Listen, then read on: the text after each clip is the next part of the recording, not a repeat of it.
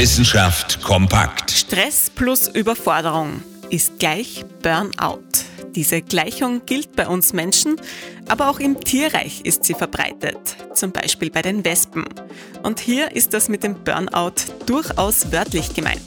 Den Wespen wird es nämlich zu heiß. Stichwort Erderwärmung.